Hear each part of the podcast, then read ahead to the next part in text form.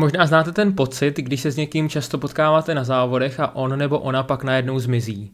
Jasně, může být zraněný nebo ztratil motivaci, ale přiznejme si, že s běháním se jen tak nekončí. A kdo to udělá, tak proto má většinou hodně pádný důvod. Můj dnešní host atletických oválů zmizel před třemi roky. A tak je nyní nejvyšší čas zjistit, kam se poděl ten borec, kterého vždy zdobil skvělý finish. Pozvání do 31. dílu Štrekařů přijal Lukáš Olejníček.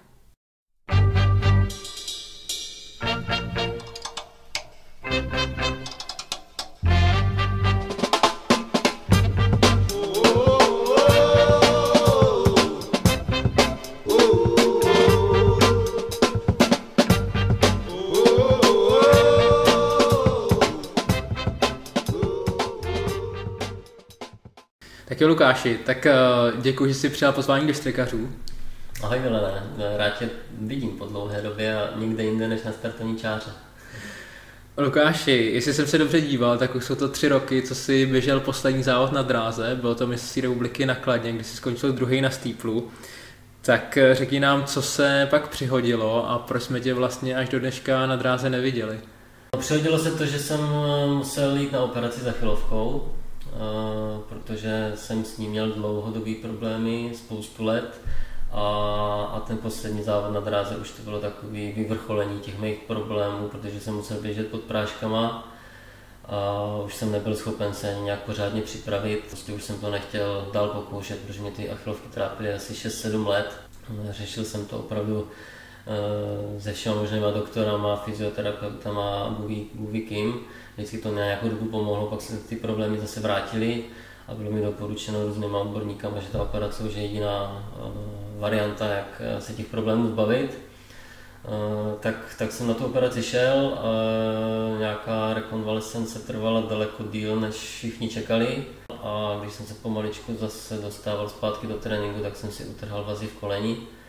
No a byl jsem zase na začátku, No a pak už ty priority začaly být trošku někde jinde a, a teďka už běhám hlavně pro radost.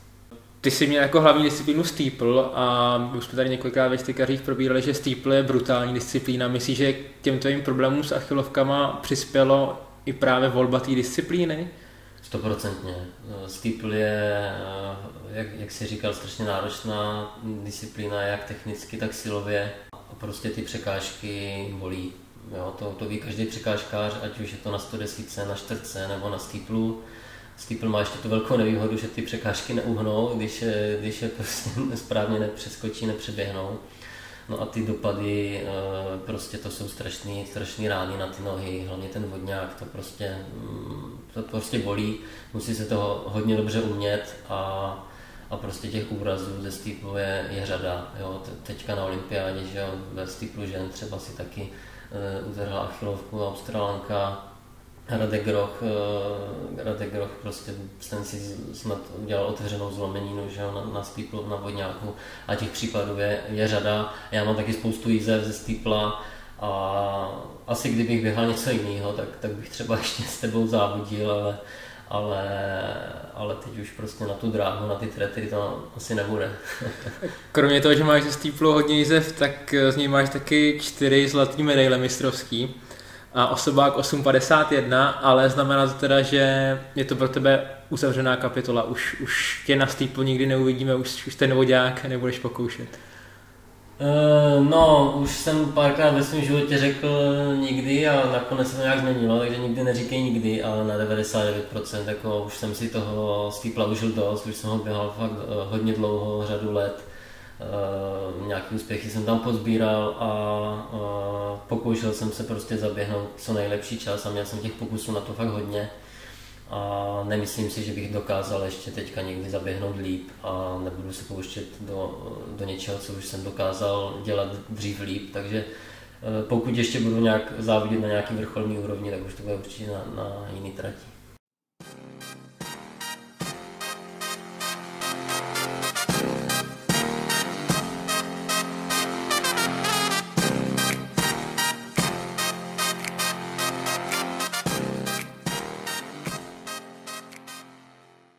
Jak jsi vlastně během té pauzy sledoval atletiku? sledoval jsi pořád, nebo, nebo spíš tak jenom zpovzdálí a nechtěl si třeba i kvůli tomu, že si sám aktivně nemohl závodit, moc se tím jakoby trápit, jaký kluci běhají časy nebo podobně? No upřímně, nějakou dobu jsem si od atletiky dal úplně, úplně oraz, protože jsem závodil opravdu hodně dlouho.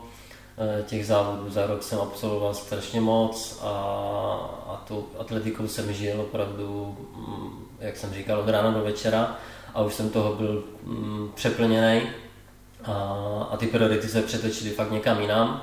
A tím, jak si říkal, prostě snažil jsem se vrátit, ale ty dvě zranění za sebou mě to nějak neumožnili, tak uh, mě to spíš aj někdy štvalo, že jsem viděl kluky, který jsem třeba běžně porážel, tak najednou jaký zabíhají časy a jaký mají úspěchy. A říkal jsem si, ty jo, to bych asi zvládl taky s něma ještě, a, ale prostě já jsem si těch závodů užil hodně a, a prostě to tak má být. Teď eh, vyrostla v Česku docela silná generace steeplerů, Jáchym Kovář, Damianových, David Follera, jsou tam i další.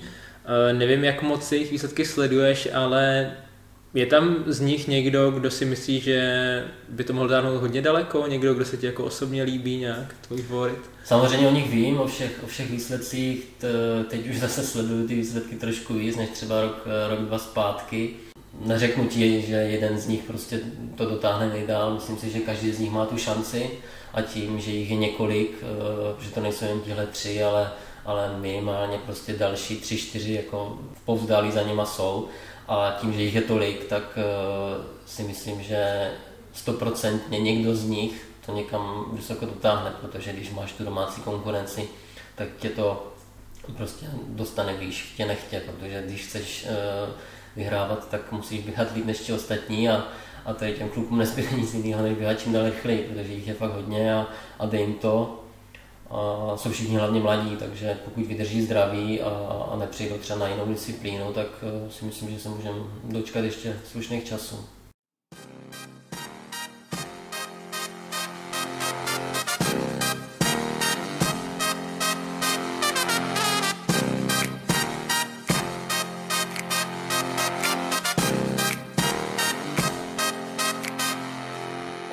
Ty pochází z sportovní rodiny, která je hodně spojená uh, s Moravskou sláví Brno, nebo jak se tady říká s Morendou, tak uh, kdo všechno z tvojí rodiny se v nějakých jako rolích pohybuje kolem atletiky nebo kolem sportu?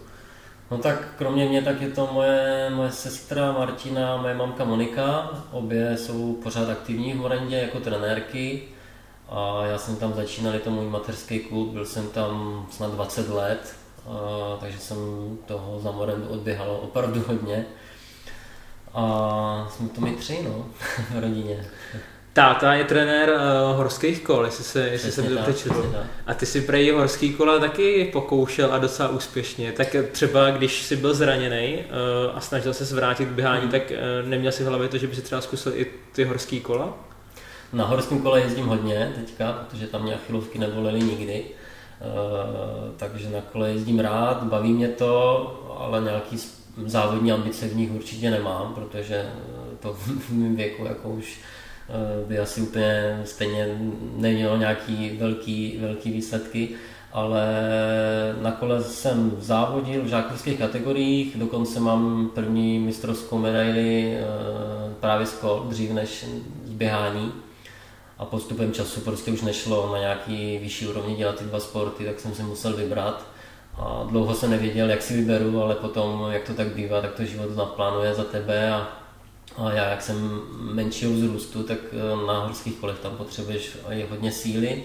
No a v těch 14-15 eh, letech spousta kluků hodně vyrostla, byli daleko silnější než já a, a prostě jsem najednou ty výsledky přestal mít eh, na těch horských kolech takový, jaký jsem měl zrovna v běhu, takže se to tak plynule, přirozeně vyplynulo na to, že budu raději běhat, protože tam se mi dařilo líp víc. Kdyby dneska někdo z posluchačů šel na tu Morendu se podívat, tak je to takový příjemný stadionek tréninkový, příjemný prostředí rodinný. A ty si tam tak trochu symbolicky vyhráli svoji poslední zlatou mistrovskou medaili na desítku. Jak to zpětně vnímáš ten závod? Asi si tenkrát netušil, že to bude tvoje poslední zlatá mistrovská medaile, ale bylo to asi určitě fajn to vyhrát na stadionu, kde si vlastně denodenně trénoval. Jo, byl to krásný pocit, jsem na to rád, že se to povedlo. Samozřejmě, jak jsi říkal, když se daří, tak e, žádný sportovec asi nečeká, že najednou to přestane. Teďka zpětně prostě si říkám, že to je vlastně pěkný, že to takhle dopadlo. Na ten závod jsem se hodně těšil, hodně jsem se na něj připravoval, chtěl jsem tam zaběhnout nějaký pěkný čas, ale bohužel prostě jsme běželi ve 30 stupních a, a snad polovina startovního pole nedoběhla, takže já jsem jenom běžel sám vepředu a jenom jsem viděl, ten zabalil, ten zabalil, ten už neběží za mnou, ten už tam není. A já jsem říkal, jsem si, jestli vůbec někdo to běhne za mnou do cíle. Jako ty podmínky byly fakt hodně drsný.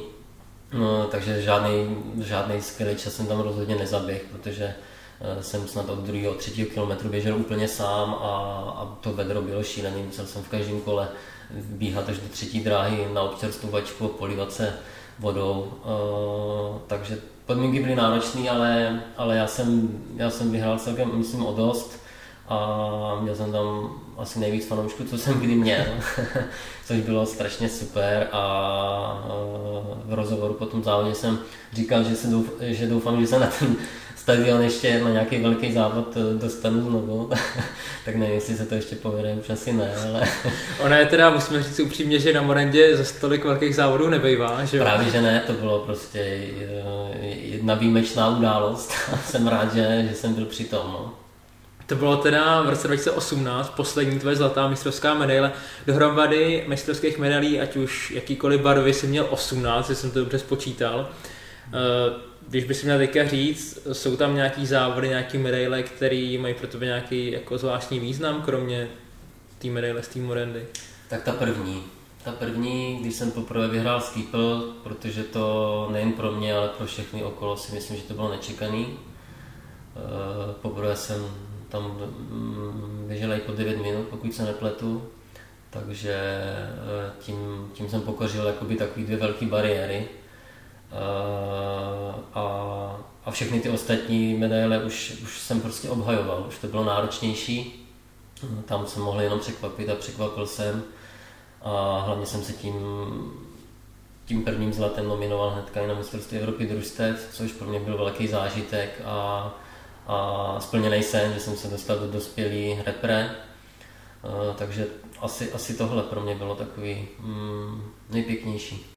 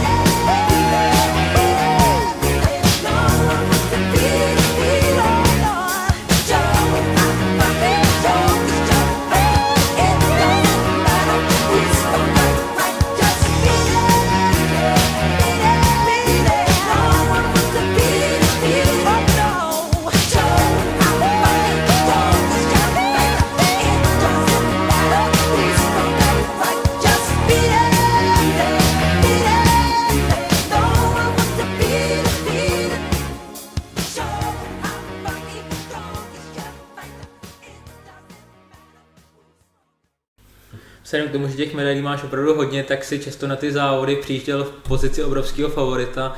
Jak jsi zvládal ten předzávodní stres? Bral jsi to jako hodně, nebo jsi byl schopen se soustředit tam na sebe a, a nevnímat to, co jako ostatní třeba o tebe čekají, nebo, nebo ten tlak, jak si to zvládal? Jak kdy. Eh, čím víc jsem těch medailí měl, tak tím samozřejmě bylo náročnější to obhajovat, protože všichni si brousili eh, zuby jenom na mě. Jo, na nikoho jiného, jenom na mě. Eh, a i moderátoři, komentátoři na stadionu to, to, to tak vždycky stavěli, jo, že tam je ten Oleníček a ten vyhrál loni a před loni, tak jestli vyhraje zase, nebo se někomu podaří ho porazit. Takže mm, každý, kdo něco obhajuje, tak ví, že, že ta další a další obhajoba je náročnější, ale o to cenější to možná potom je, protože jednou vyhrát to dokáže let kdo, ale obhájit ty, ty prvenství, tak to už chce prostě mít nějakou, mm, nějakou dlouhodobější vysokou výkonnost a hlavně potvrdíš to, že to nebyla náhoda a že opravdu můžeš jako dobře běhat. Ty jsi ten vrchol kariéry zažil pod trenérem Michalem Nejedlým, mm-hmm. který vlastně do dneška je druhý nejrychlejší Čech na stýplu. Eh, jaký byl ten váš vztah? A protože předpokládám, že ten ti musel o stýplu říct úplně všechno. A uh, jestli se třeba dneska ještě vydáte, nebo jestli jste v kontaktu?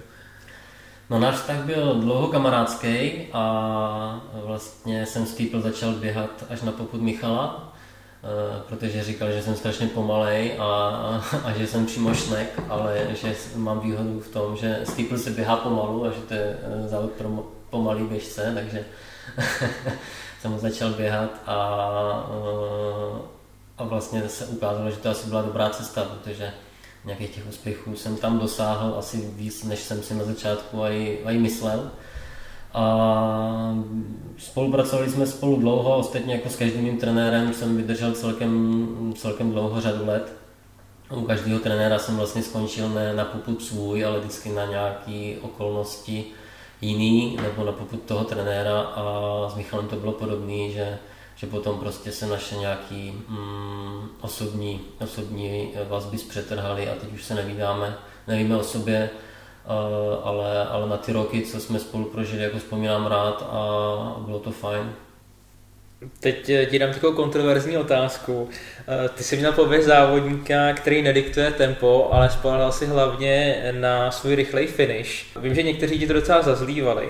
Mrzí tě, že jsi měl pověst toho závodníka, který netahá ty závody, ale spíš jakoby na konci si proto dojde tím rychlým finishem? Eh, nemrzí mě to, dělal bych to úplně stejně a každý, kdo by měl takový finish jako já, by to dělal taky tak. Takže eh, vždycky, eh, když jsem zaslechl někoho, že se mu to nelíbí, tak to bylo od lidí, kteří mě nedokázali porazit. Nikdy to neříkal člověk, který mě porazil, protože já si myslím, že mě nebylo tak těžký porazit, když člověk viděl, jak na to. Ale když během toho závodu nic neskusili na mě a prostě nechali si mě za těma zády až do toho finiše, tak se vlastně porazili dopředu sami, protože už i oni v těch hlavách měli, že když já tam jsem na tu poslední rovinku nebo poslední kolo, tak že jsem je předběhl už minulé, předminulé a že to tak pravděpodobně skončí i teď. Takže eh, já jsem zase nebyl tak dobrý, abych jim utekl hnedka od startu a běžel celý závod sám. Eh, já jsem nebyl ten paš a nikdy jsem nezabil žádný čas sám. Já jsem vždycky potřeboval mít ten kontakt s ostatníma závodníkama a, a prostě tohle byla nějaká moje metoda k vítězství a na ty závody jsem nechodil proto, abych si tam dělal kamarády, ale, ale abych ho vyhrál ten závod, jo. Takže jsem dělal všechno pro to, abych ho vyhrál a prostě tohle mě fungovalo. A, a mm, jelikož většina lidí nic nevymyslela, tak jsem dělal furt to stejný, protože to furt fungovalo. Kdyby mě prostě začali porážet, tak bych třeba začal taky běhat jinak, ale, ale tím, že to takhle pro mě fungovalo nejlíp, tak jsem to tak dělal a, a, a jsem rád, že to vůbec fungovalo, protože eh, na začátku mé kariéry jsem rozhodně žádný finishman nebyl a musel jsem se na to vypracovat. A trvalo to dlouho a muselo to být vykoupený tím, že jsem spoustu sezon prostě obětoval tomu, že jsem běhal tratěk, na který jsem nebyl tak dobrý, jako třeba 800, 1500, abych si tu rychlost prostě dostal do sebe a až až potom jsem přecházel na, na ten steeple, na trojku, na pětku, na desítku. Ale prostě ty roky předtím jsem musel nějak obětovat uh, obětovat eh, tomu pozdějšímu nějakému výkonnostnímu růstu. Takže to se dělá naprosto vědomně s trenérem, že jste, i když jste věděli, že nejseš tak rychlej v uvozovkách, tak tě drželi na těch kratších tratích, aby si potom na těch delších měl ten finish. Přesně tak, přesně tak. To byl jakoby cíl mě zrychlit, protože uh, říkám, já jsem rozhodně nebyl žádný rychlík, a spousta kluků, který jsem porážel třeba na ten steeple nebo na trojku, na pětku, tak by mě rozhodně na, na stovku, na čtvrtku porazilo. Ale já jsem dokázal tu stovku nebo tu čtvrtku běžet stejně rychle, když byla jenom solo a, a i když byla na konci 15 stovky. Jo, prostě jsem se to takhle naučil za ty roky a a prostě když se koukneš na závody na olympiádě, na mistrovství světa, tak až na výjimky se vždycky rozhodují ve finiši, že všichni dobíhají, všichni tu výkonnost mají stejnou skoro nebo dost podobnou a podle toho, jaký každý zvolí tu taktiku, tak se rozhodne buď cílové rovince nebo v tom posledním kolečku. Dokázal bys hlavě říct, za kolik si třeba zavíral takhle ty mistrovský závody, kolik si chodil poslední čtvrtku, já nevím, v desíce, v pětce, ve stýplu? To strašně záleží na okolnostech. Samozřejmě záleží na tom, jestli už jsi na tom čele sám, nebo ve dvou, nebo v pěti. Eh, záleží, jak rychle se do té doby běželo, takže nedokážu říct, ale, ale jako mm, vím, vím, že jsem poslední kolo ve stýplu, kde máš vlastně pět překážek a vodňák, tak jsem byl schopen zaběhnout pod minutu, mm-hmm. když jsem měl tu top formu. A osobák máš jinak na čtvrtku kolik? to jsem neběžel fakt jakoby hodně dlouho, ale nějaký strašný, pomalej, nevím, 50 53, no, to, to prostě běhají hulky.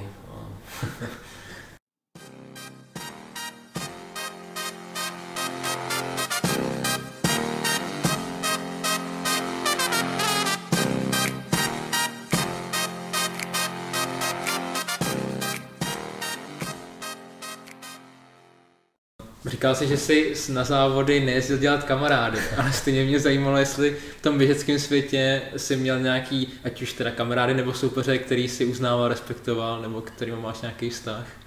Jo, to samozřejmě, to nechci, aby to vyznělo, že jsem soupeře nerespektoval, to vůbec ne. Naopak, vím sám na sobě, kolik dřiny každý musel jakoby podstoupit, aby aby vůbec na tom závodě byl a, a byl schopen něco zaběhnout. Takže každého svého soupeře jsem si vážil a, a respektoval ho. Z koho si třeba na startu teda měl ten respekt největší? no samozřejmě většinou z těch, kteří byli rychlejší než já, že jo, takže... Milan Kocourek? já jsem začínal v době, kdy, kdy prostě byl na vrcholu sil Milan Kocourek, tak ten prostě mě porazil asi vždycky a než já jsem se dostal na nějakou jakoby jeho úroveň, tak on skončil. Eh, pak jsem se měl s Honzou Kreisingerem, ten vlastně byl v top formě trošku dřív než já, takže zase já, když já jsem ho začal porážet až v době, kdy už pomalu šel, šel dolů.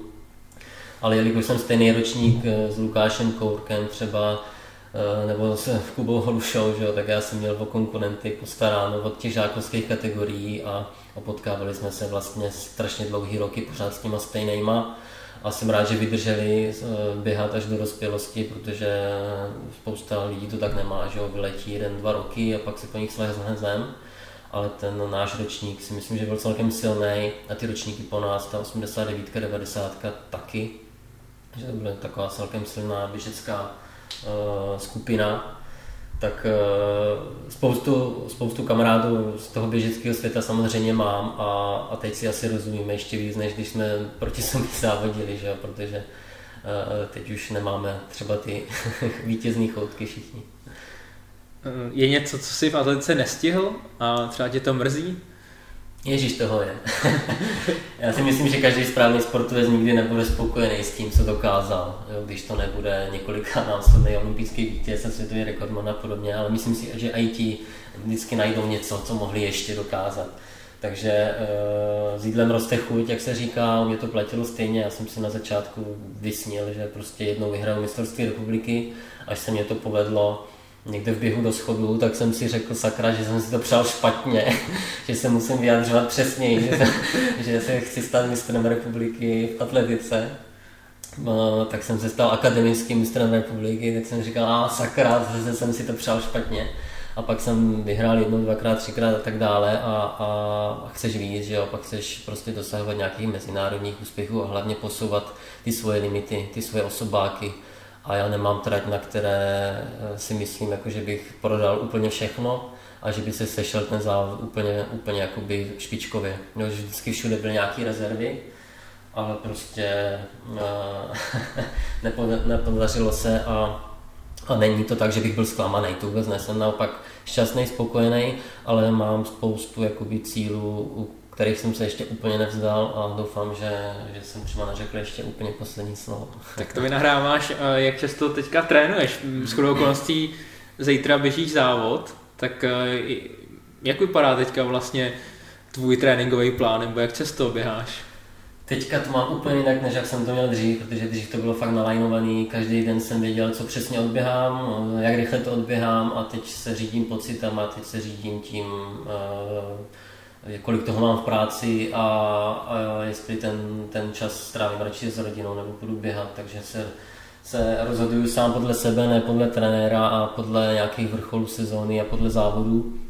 Ale prostě tak, když mám chuť, tak, tak si jdu zaběhat, když mám chuť, tak si tam dám úseky když prostě mě něco bolí, tak neběhám přes bolest a netlačím to tak, jak dřív, ale jdu třeba radši na to kolo nebo, nebo prostě na hory, eh, než abych pořád jenom běhal, protože jsem běhal čtvrt století a, a už jsem si toho odběhal dost. Takže teď běhám hlavně pro radost, ty závody taky běhám pro radost a konečně mám čas na závody, na kterých jsem neměl čas eh, během ty své nějaký top kariéry takže běháme s klukama různé štafety, týmový, týmový závody a, a těším se, že si zaběhnu třeba nějaký e, přes Poláky, horský běhy nebo něco delšího, co jsem dřív prostě nemohl běhat, abych, abych byl dobrý na těch tratích, který jsem tehdy běhal. A kdybychom tě teďka poslali na nějakou časovku, desítku rovinatu, tak e, na kolik bys si svěřil, na jaký čas? je těžká otázka, no. Nechci si na sebe nějak šít bič, nebo se zase nějak podceňovat, jo, ale, ale za nějakých asi, kdyby to byla rovina 34 bych to asi dal určitě a, a kdybych se nějak připravil, tak určitě mě trošku líp, no. Tomu věřím, tomu věřím. No a když jsi teda mluvil o těch cílech, ještě nějakých, který ještě možná chceš si splnit, tak chceš být konkrétní? Nebo já jsem to měl krásně nalajnovaný, jak jsem běhal uh, steeple, tak jsem si říkal, ještě vydržím rok, ještě, ještě rok. Uh, jenže když jsem, když jsem čtyři roky byl poražený na tom steeple v řadě, uh, žádným Čechem, tak jsem si říkal, ty by bylo s tím asi skončit. Tak jsem pořád držel u toho steeple, ale postupně jsem chtěl přejít na ty další. Jo. Chtěl jsem si doběhnout nějakou kvalitní pětku, na desítce mě chybí pár, pár sekund pod magických 30, tak to mě taky trošku jakoby mrzí, ale, ale prostě už na to nedošlo a, a prostě půlmaraton jsem tak nějak zaběhl obstojně, slušně, ale nějak jsem se na něho nepřipravoval a mám 1,7, takže to bylo celkem pěkný na to, že jsem to běžel, ze steeplerského tréninku a jenom, jenom o to víc mě to pak hlodalo, že kdybych se na to připravil, co by to bylo za čas. No a samozřejmě hm, teďka všichni mý, eh, mý vrstevníci pomalu přechází na tu maratonskou distanci a to mě taky láká se někdy zaběhnout. Nevím, jestli ještě na nějaký konkrétní čas, nebo jenom tak, abych to měl odfajfnutý, že jsem to zaběh, ale, ale láká mě to. No a manželka tak běžela několik horských běhů, horských půlmaratonů a, a ta atmosféra je tam krásná, pěkná a mě to vždycky lákalo, jenom prostě to nešlo skloubit uh, s tou dráhou. Uh, tak doufám, že, že teď už to třeba skloubit půjde a že pojedeme na nějakou hezkou dovolenou, já si tam zaběhnu, manželka třeba taky a, a pak tam strávíme ještě třeba týden na horách.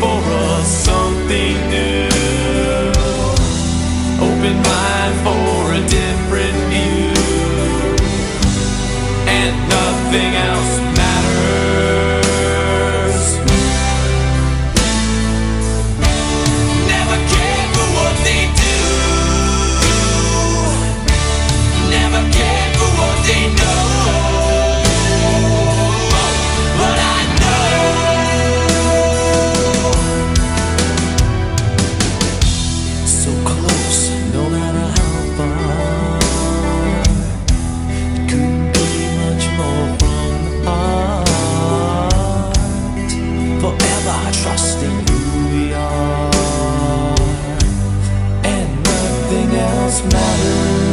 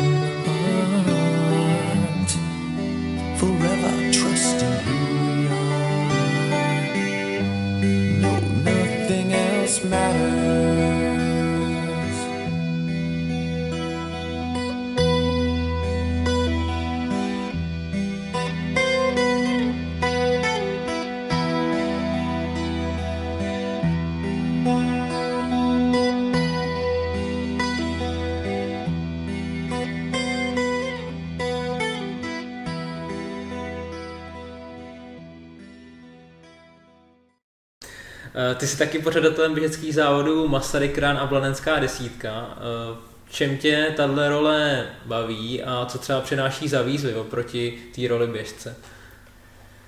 Baví mě to moc, pořád ty závody, protože je to zase uh, dívat se na ty závody úplně z jiné stránky, než jak to známe jako my běžci. Uh, je to prostě mm, taková piplačka, je, je to dlouhodobá práce, jo, často to vidí někdo, že to je jednodenní akce, takže to připravíš týden a máš hotovo, ale, ale je to minimálně půl roku jakoby příprav, protože ty závody chceme mít dobrý, kvalitní.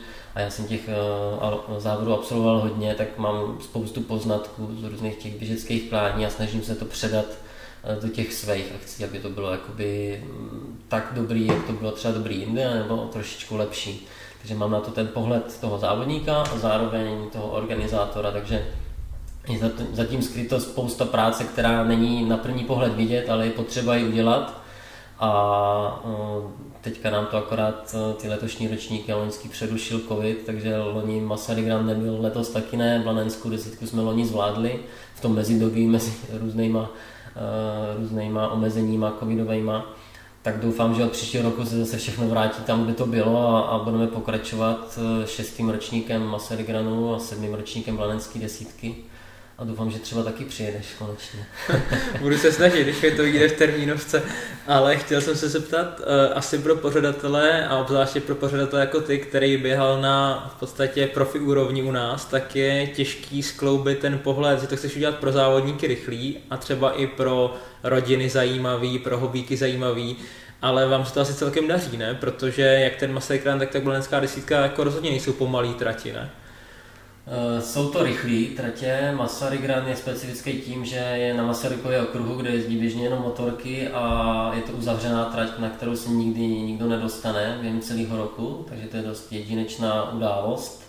A tak je tam jedinečný kopec, to totiž v televizi při těch motorkách, když je sleduješ nebo při autech nepoznáš, že jedou kilometrový kopec, oni jedou pořád rychle ale když tam eh, běžci vběhnou, tak, eh, tak najednou zjistí, že to není jenom rovina, takže to je náročný závod, ale v, krásném prostředí, v jedinečném prostředí, který prostě nikde jinde není. A planetská desítka ta, ta byla udělaná, vymyšlená přímo pro rychlé časy, rychlé rychlej závod, protože je to na, na absolutní rovině, bez zatáček, bez převýšení a snažíme se prostě tam připravit ty podmínky pro to, aby se tam rychle závodilo. A ty běžické závody máme doplněný i pro koloběžkáře a pro inlinisty, takže to je takový celodenní, celodenní sportovní festival. A lidi jsou tam spokojení, vrací se, vrací se nám ti závodníci, což je pro nás největší odměnou a už se těším, jak, jak vyběhneme znovu. No. Ještě mě tak napadlo, jak se ti jako pořadateli závodu na Masarykranu, pořadateli běžeckého závodu poslouchá, když třeba ty pořadatelé té velké ceny Brna dostávají 100 milionový dotace z ministerstev a takhle. Jak je pro vás těžký schánět peníze?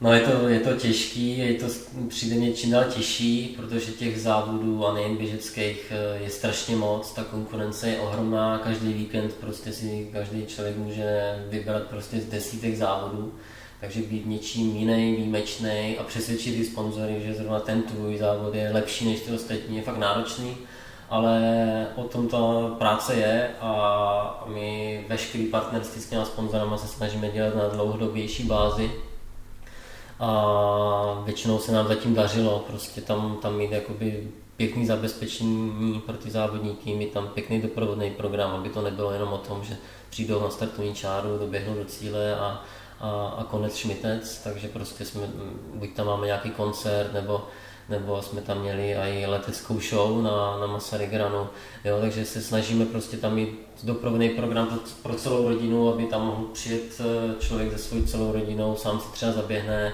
manželka si může zajít na bruslích nebo na koloběžce třeba, děti si taky ze závodí, pobaví se tam, bude, to, bude se jim to líbit, bude to bavit. Uh, jestli jsem správně to viděl, tak ty pořádáš taky běžecký kempy a trénuješ doplňkově hobíky. Uh-huh. Jak, tě, jak tě baví práce s hobíkama? Baví mě to hodně, baví mě to hodně, mě, ty máš ten přehled Milane, jak jsem ti říkal na začátku, ty vždycky připravený na ty, eh, na ty rozhovory, to je super, s někým takovým se bavit.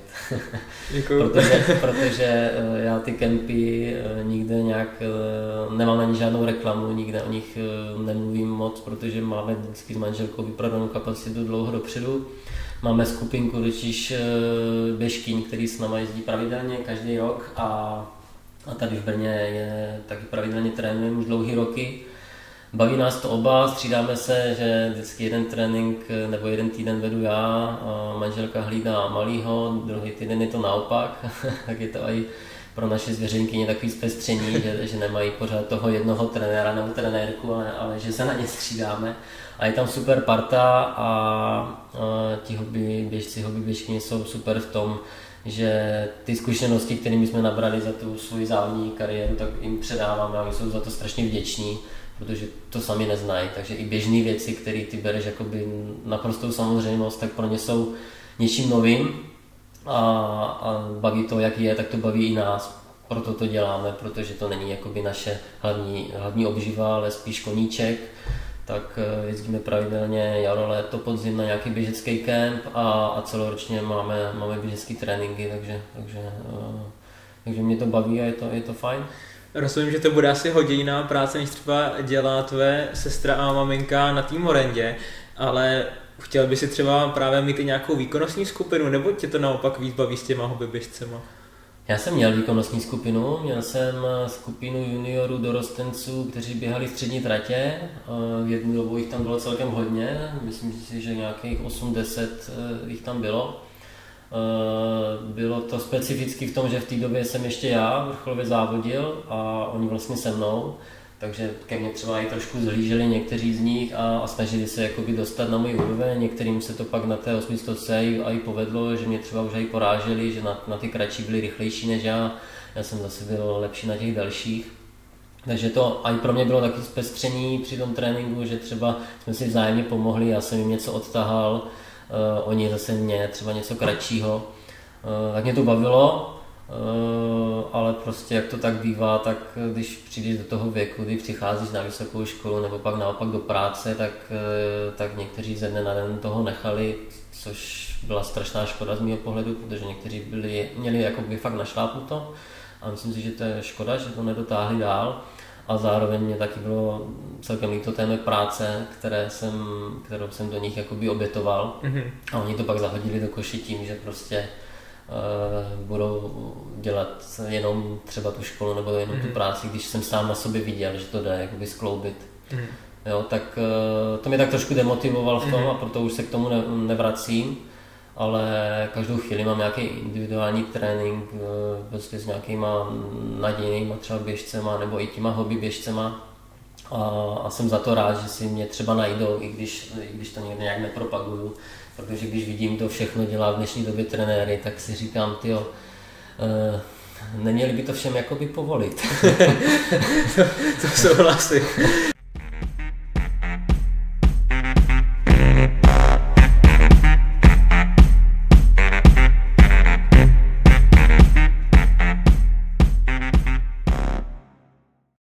Ty kromě toho, že jsi dělal atletiku od mala, tak eh, si vystudoval i fakultu sportovních studií, hmm. takže ty to máš i didakticky uh, zmáknutý. Nicméně, jak teda se živíš jinak, v jiném oboru, tak jestli by se nám mohl říct o tom, co tě teďka živí? No jak přišel covid, tak vlastně naše sportovní závody, o kterých jsme se před chvilkou tady bavili, tak uh, se museli zrušit. Masaryk Grand dokonce těsně před závodem, dva týdny před startem, takže už, už jsme měli vyrobené i pamětní medaile pro všech 2000 účastníků a, a, a všechny plagáty vytisklí a podobně, takže to bylo hodně bolavý. Pro mě, já do toho zkusím, dá se to nějak pojistit? Měli jste to nějak pojištěný proti takovýhle situaci, nebo prostě jste v tom zahoučeli, když to tak řeknu? Když to tak řekneš, tak jsme v tom zahoučeli, protože samozřejmě, jak tak pojistky bývají, že jo, máš pojištěný všechno, až, až ne eh, na tu věc, co se ti zrovna stane. Mm.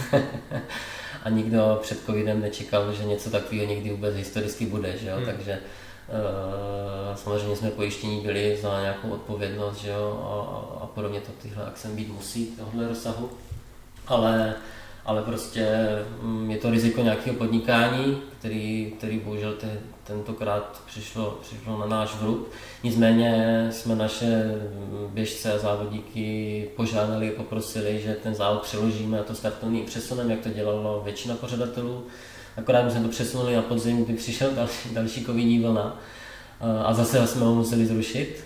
Takže zase po druhé řadě půlroční práce jako zahučila e, komínem. Nicméně jsme to přesunuli na rok 2022 a doufáme, že už konečně jako eh, vyběhneme a vyjedeme.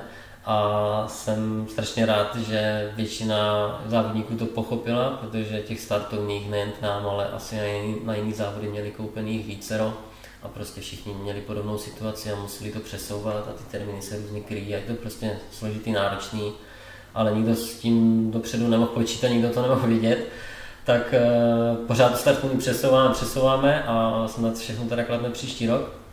No a tím, že všechny naše akce takhle ze dne na den skončily a já jsem ještě tou dobou byl zraněný a nemohl jsem ani vlastně vrcholově běhat, tak jsme s kolegou, s kterým pořádáme ty závody, začali vymýšlet, co vlastně budeme teda dělat a čím se budeme živit. A tím, že oba bydlíme v okrese Blansko, kde je spousta šikovných farmářů a pěstitelů a chovatelů, tak jsme je oslovili a vytvořili jsme e-shop s regionálníma potravinama. Takže máme prostě uh, obchůdek, sklad a rozvážíme nákupy do domácností. Máme přes tisíc výrobků, přes 80 dodavatelů a uh, zaměřujeme se opravdu jenom na ty farmářské regionální výrobky, takže nemáme tam nic dovozu, lidi u nás nekoupí citrusy, protože ty se prostě u nás nepěstují, ale všechno, co se u nás v regionu nevypěstuje, tak tam máme, takže tam máme jakoby skoro celý sortiment od, od pečiva přes zeleninu, ovoce, mléčné výrobky, maso a tak dále a tak dále. A mm, koupili jsme sklad, koupili jsme eh, dodávku s chladidenskou vestavbou a, a rozvážíme už rok a čtvrt, rok a půl objednávky po celém okrese. A teďka před létem jsme ještě v tom našem skladě no, otevřeli Eh, takovou malou kávárničku se zmrzlinou a, a máme tam teďka i kupečkovou zmrzku výbornou, 8 druhů a výborný kafe, takže se teďka, eh, teďka živím úplně jinak, než jak jsem si vždycky myslel, ale zase je to něco jiného, spoustu věcí jsem se musel naučit a je to úplně jiný obor podnikání, než kterým jsem si myslel, že se budu, budu věnovat, ale, ale jsem za to rád, že to tak dopadlo a, mm, a baví mě to. To je obdivuhodný, Lukáši, to si, já si nedokážu představit, s tím musí být neuvěřitelné množství práce. S potravinami je ta potíž, že jsou, probíha, podléhají takzvané rychlé zkáze, jo? takže tam prostě to, co děláš dneska, tak zítra už zase nemáš a, a děláš to pořád dokola. A každý, kdo měl někdy nějaký malý obchůdek s potravinama, tak ví, že, že různý ty mm, trvanlivosti hlídat a, a neustále e, dodávat nový a nový zboží je vlastně nikdy nekončící práce. Ale my jsme to založili s kolegou i kvůli tomu, že nám vlastně veškerý podnikání, který jsme dělali, tak vzal covid a chtěli jsme dělat něco, eh, co nemůže být zakázáno. Jasně, jíst se musí. Jíst se musí a i když ti zavřeli ty restaurace, že jo, tak eh, do domácností ty nákupy přivez můžeš. a samozřejmě i, eh, i velké firmy v tomhle oboru, mm, který teďka mají obří zisky, tak nás trošku jakoby dotlačili k tomu, že když v našem regionu nic takového nebylo hm. a ty velké firmy, které se zaměřují jenom na velké města, kde mají samozřejmě největší zisky, tak jim se nevyplatí do, eh, rozvážet na malé vesničky v našem okrese, tak jsme tu díru na trhu prostě zacelili. A i když to někteří po nás už kopírují, tak jsme tam u nás byli první, za co jsme rádi. A hlavně jsme jedineční v tom, že chceme podporovat i ty místní farmáře, kterým zavřeli ty farmářské trhy, zavřeli jim ty školní jídelny, ty restaurace, oni neměli komu dodávat a často to jsou malé rodiny, podniky, malé firmičky, které mají svoje malé stáda nebo sady a taky ze dne na den přišli jako by o svůj obživu. Tohle byla jedna varianta, jak jim pomoct a zároveň i těm lidem nabídnout službu, která tam u nás nebyla. A když někdo chtěl kvalitní místní produkty, tak neměl téměř možnost kde si je koupit, anebo by musel objíždět sám prostě celý okres a tam si koupit mléko, tam si, tam si v sadech uh, nazbírat jabka a, a tam, tam přijet pro nějaký kuřecí maso, což samozřejmě není, není vůbec možný a, a my tohle, tuhle práci uděláme za ně a ten nákup jim poskládáme z těch místních surovin a dovezeme jim až domů.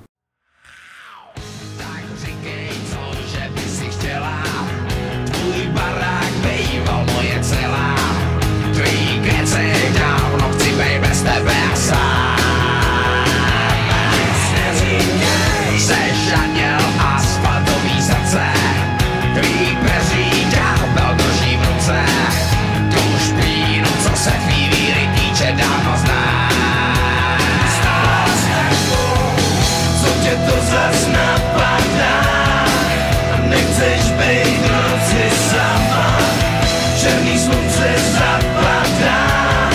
Otoč hlavu,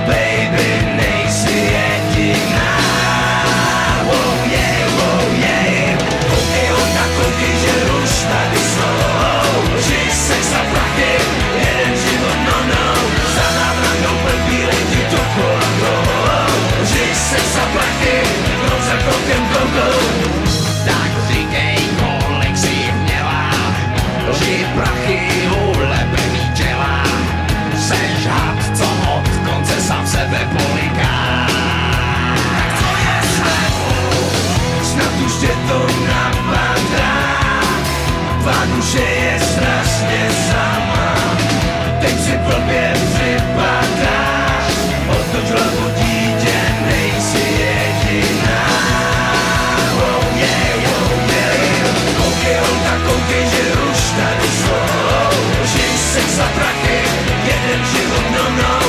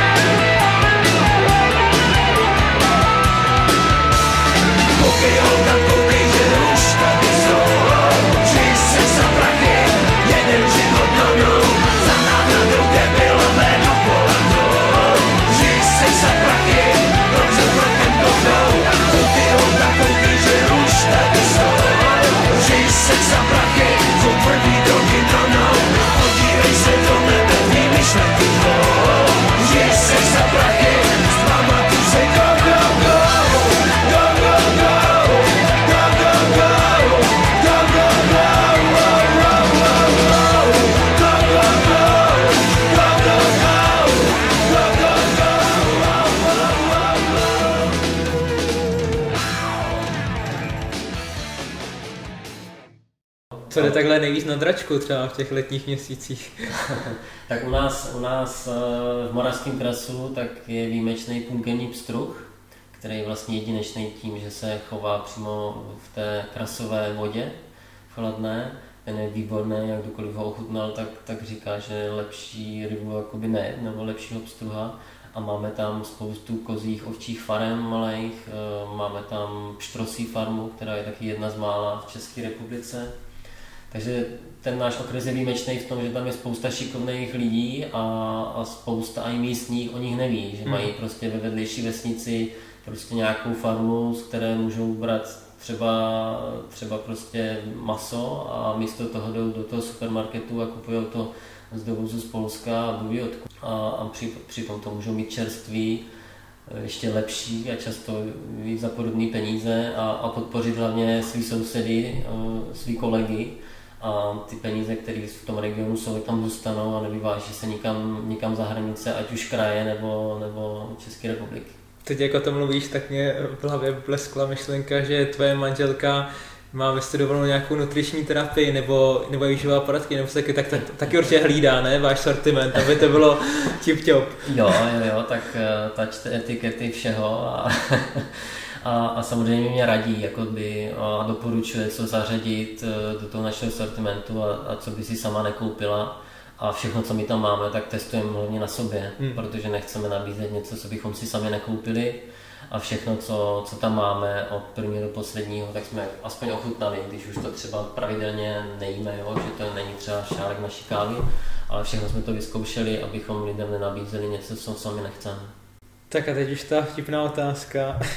Já si pamatuju, že ty jsi měl snad jako první český běžec, nechci kecat, nebyl jsi první, ale jeden z prvních, aspoň těch té mladší generace, stránku na Wikipedii. Tak mě zajímalo, Lukáši, jestli si to založil ty, nebo jestli jak tomu došlo. Že? to, je, to je vtipný, no. To založila moje kamarádka z Gimplu, která mi dělala masérku. Ona si udělala masérský kurz a chtěla se na někom natrénovat. A mě to vyhovovalo, že jo, protože když jsem, když jsem chodil na střední školu, tak, eh, tak jsem neměl peníze navíc, abych chodil pravidelně nějak, nějak na masáž, takže ona mě zadarmo masírovala, zároveň se na mě trénovala. Jí to vyhovovalo, mě to vyhovovalo a, a prostě mm, tím, že jsme se každý týden viděli, tak, eh, tak prostě nějak začala mě víc fandit a založila mě to stránku na Wikipedii a od té doby si to žije nějakým svým životem a, a funguje to asi tak, že každý, kdo chce, tak tam může něco dopsat.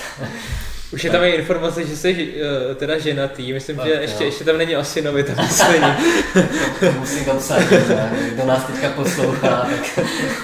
Wikipedisty. jo, tak internet je skvělý v tom, že tam každý může napsat uh, cokoliv, tak... Uh... A ty právě v dobách tvý jako největší slávy ještě nejel Instagram, ale hmm. tu stránku na Wikipedii si měl, tak to mně přišlo. Takže jsem byl průkopník. Jo, jo, jo. Je ještě vlastně něco, takhle nějaký koníček nebo zajímavost, co o tobě moc lidi neví, protože jasně, že tvůj život je spojený hlavně se sportem, ale něco, co třeba by do tebe člověk neřekl? Nějaká záliba nebo... Tak záliba teďka, moje velká záliba je zvelebovat náš domeček, protože jsme se před rokem a tři čtvrtě přestěhovali přestěhovali do, do našeho domku, koupili jsme pozemek no, a, a prostě dali jsme si na tom hodně záležet a postavili jsme dům, dům svých snů, jak se to říká, tak nám se to fakt povedlo. Jsme tam strašně šťastní s manželkou a teďka se synátorem a a postupně tam pořád uh, zvelebujeme na uh, naši zahradu a teď stavím terasu a dodělávali jsme dlažbu, takže se bavím tím. Takže zvládáš všechny tyhle ty stavební práce, zahraniční práce, není no, problém? zvládám, no, tak spíš se to učím příběhu, jak to tak je a, a uh, baví mě to, protože buduješ něco, co je tvý a v čem chceš zůstat po zbytek svého života a děláš si to podle sebe, podle svých představ takže mě to strašně baví a, a, a je to práce na svým. No. Takže ať už je to to podnikání, kdy buduješ svoji vlastní firmu, nebo je to ten dům, který taky stavíš sám pro sebe nebo pro ty svoje potomky, tak je to práce, která dává smysl a, a víš, že k něčemu je. Když tě takhle poslouchám, tak si říkám, že vlastně ten život, který žiješ teďka, je mnohem bohatší než ten atletický. Není to tak? Svým způsobem. Jak jsem říkal už jednou tady dneska, každá ta životní etapa má své plusy a mínusy, že jo. Mm, prostě když jsi mladý, tak uh, máš prostě nějaký představy o tom životě, něco se splní, něco se nesplní, ale, ale mm, jak, eh, jak je jedno moudro, je lepší mířit ke hvězdám a minout, než mířit do kopky hnoje a trefit se. Takže, uh, takže i když jsem si nesplnil třeba zatím všechny svoje sportovní, sportovní tužby, tak jsem si zase splnil jiný, o kterých jsem dřív ani nepřemýšlel a, a, a žiju krásný život a jsem za to rád, ale, ale Eh, nedá se to tak jednoduše říct, že teď je to lepší než dřív. Dřív zase bylo lepší něco jiného a, a hlavně každý by se měl, měl užívat to, co má právě teď, protože uh, neříkat si až, až, až, jo, až dostuduju, až, až vydělám peníze, až vyhraju, uh, tak udělám něco. Třeba by to měl dělat hned, protože nikdy nevíš, jak si mě tady připomněl, že tohle byla tvoje poslední výhra na, na Močero, jo. tehdy jsem to taky netušil. Mm. A a třeba bych to víc oslavil, jo? Nebo, nebo bych si to víc užil, protože už se to nemusí opakovat, jo? Mm. ale když, když seš v tom, tak si myslíš, jo, to ještě bude tolikrát, že jo? ještě tolikrát vyhraju. Ono to tak nějakou dobu může být, ale nikdo neví, kdy to skončí, že jo? a někdy za to můžeš ty, ale někdy za to nemůžeš.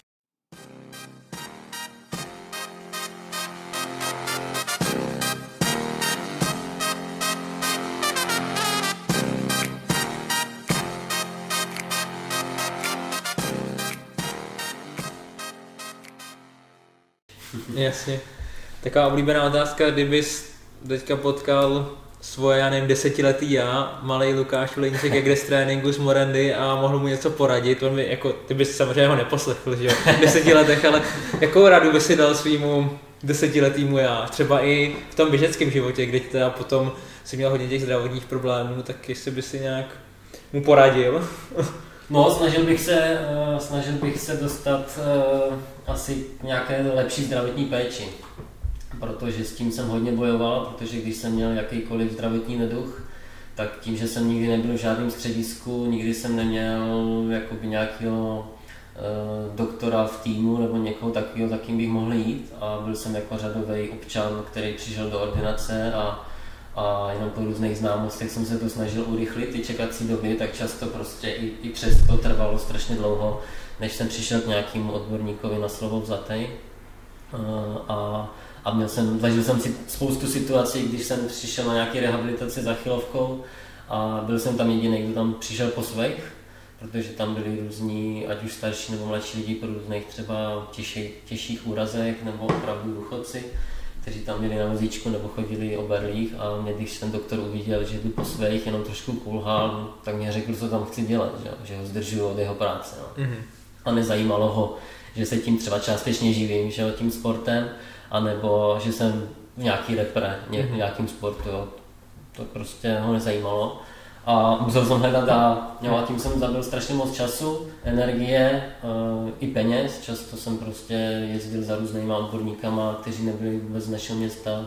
Pojezdil jsem strašně moc kilometrů a, a často to mm, ne, nedosáhlo ten efekt, který jsem chtěl. Do různých těch rehabilitací jsem taky nastrkal prostě peníze, protože jsem si chtěl pomoct, jak, jak jsem nejlíp mohl. A, ale říkám si, že kdybych prostě měl, měl v tom týmu nebo, nebo nějaký to lepší zdravotní zabezpečení, takže bych si třeba tu svoji sportovní kariéru prodloužil mm. a, a taky bych asi neběhal a netrénoval tak jakoby přes závit. Jo, že když mě něco bolelo, tak jak se říká, takový ty uh, chytrý poučky, co bolí, to sílí a podobně, že? tak on to nějakou dobu funguje, ale, ale nefunguje to, když, když běháš 25 let. Že? Mm, tak eh, tím jsem si asi zbytečně jako by ubližoval. Na druhou stranu, eh, třeba kdybych si takhle každou chvíli ulevil, tak bych nedosáhl těch úspěchů, kterých jsem dosáhl. Jo? Takže všechno to tak asi mělo být a po bitvě každý generál, jo? každý by asi našel, eh, co mohl udělat líp, ale, ale mělo to být tak, jak to bylo a, a já bych to určitě nechtěl měnit, protože to, co jsem zatím prožil a zažil, tak na to rád vzpomínám a, a ponesu si ty zážitky asi eh, do konce života a hlavně snad, snad nejsem zase až tak starý, abych eh, nic dalšího nedokázal a, a, a nezažil. Super Lukáši, určitě tohle to nemá být můj poslední rozhovor před hrobem. Přeju ti, ať, ať si určitě ještě dobře zazávodíš, ať se třeba potkáme na nějakém maratonu. protože stýpleři, oni si říkají, že jsou to skvělí maratonci, tak, tak doufám, že, že ti zdrojí bude sloužit a že se ještě potkáme na startovní čáře. Děkuji Milane, musíš ještě nějaký pátek vydržet taky běhat, abych, abych ještě se mohl já navrátit v nějaké odpovídající kondici a, a budu rád, když se to povede. Moc díky za tvůj čas. Já, já díky za pozvání, zdravím všechny běžce a běžkyně.